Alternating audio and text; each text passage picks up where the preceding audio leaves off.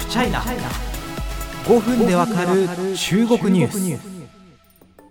中国の人権問題は引き続き叫ばれているのにスポーツに100%感動し熱中してていいのかという疑問から始まった取材です。東京大学大学院の阿古智子教授にお話を伺ったシリーズでございます。前回はですねオリンピックというのはある意味チャンスであると。まあ、選手個人個人のある意味その表現の自由が守られているかどうか世界がしっかり確認するチャンスなんだというところの視点をお話ししました。そしてここからですねちょっとお話としては深いところにずるずるずるずると入り込んでいこうと思いましてもう毎回毎回ですねその国際社会が中国の人権どうなってんだって言って中国が人権それは中国の内政問題だろ干渉するなというふうに、反発するというのはおなじみの光景でございます。果たしてこれいつか解決する時があるのか解決の糸口はあるのかというところのお話を阿古先生に聞きました。今回そんなことのですね、まあ、取材のちょっと深いところをお伝えできればと思ってます。まあ、よくですね書店とかを歩くと大体真っ赤な表紙だったりするんですけども なんかもう中国が崩壊するとかですね中国と断交せよみたいな、まあ、そんな本が並んでます、まあ、それにお金を出すことは僕はないんですけれどもあの、まあ、それはかなり非現実的なお話ですよね。阿古先生もこのようなことをおっしゃってます。中国に対してですね国際的にインボルブ、まあ、巻き込む必要があります。排除することはできませんしもっと責任ある形で国際社会に関わってほしいと粘り強く伝えることが重要です。というふうにご指摘なさってます。とはいえ私たち民主主義社会と中国、まあその人と人とつながればですね、お互いな、んだ、全然俺たち友達になれんじゃんってことに気づくこともあると思うんですけど、まあ政治体制であったりですね、まあ政治に対する考え方、え非常に大きな隔たりがあることもまた事実です。あこさんはこんな風にお話になってます。我々と大きく違う部分はあります。ただ中国では労働者や農民といった人民の中心だった人たちが社会的な弱者になってきていますそうした人たちを大事にする姿勢など私たちの社会的課題と重なる部分はあるのです。中国の論理に少し近づく形で価値観を伝えられるような接点はあると思います。これからがこのインタビューの一番面白いところです。あこさんがインタビューの中で繰り返し色カラーを使って今の中国を表現しました。これはですね今 SNS とかでですね真っ赤な中国とかですね闇の帝国みたいなそんな扱われ方をしていますがあんまりですねこれ本当その通りで広く深く複層的で多面的な中国を一色で塗りつぶして捉えるというのは明らかに分析として間違っていると。いうふうに僕も思いますし、え、先生のこのセリフをぜひ聞いていただきたいと思います。中国全体を真っ黒と見なくて良いと思います。この部分はすごく黒いから気をつけようといった分析も必要ですが自分と近い色の部分で一緒にできるテーマや人を見つけるなどつながる必要は絶対にあるんです。もっと丁寧に細かい部分までしっかり中国を見るべきです。その通りですよ本当に。まあその一条というかそのまあ僕なんかの分析はまだまだね専門家の方からすると浅いと。それは自分でそのしっかり、えー、そう思わないといけないんですけれどもあのそういうところにお手伝いできないかなというふうに思ってこのポッドキャストやってる部分はあります。そして、まあ、また別の色の話なんですけれどもとはいえ中国色というのはあるわけですね。いろんな色が混じり合ってできた全体としての中国色。それが今国際社会に広げられようとしているという指摘がアコさんからなされます、まあ、あの学者さんたちの言葉で discourse power なんて言いますけれども要は自分たちのルール形成する力のことですね。そういったものに対して国際社会は声を上げていかないといけないという話です。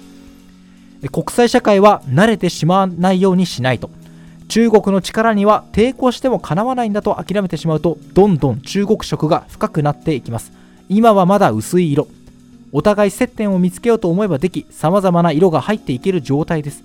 世界が単色になってしまうのは避けなければいけないことです。そして一番肝心なポイントに入っていきます。人権です。特にまあ新疆ウイグル自治区はですね世界がこんな問題があると国世界というかまあ国際社会ですね。国際社会がそう指摘しつつも中国は捏造であると。一番隔たりの大きい部分です。この人権について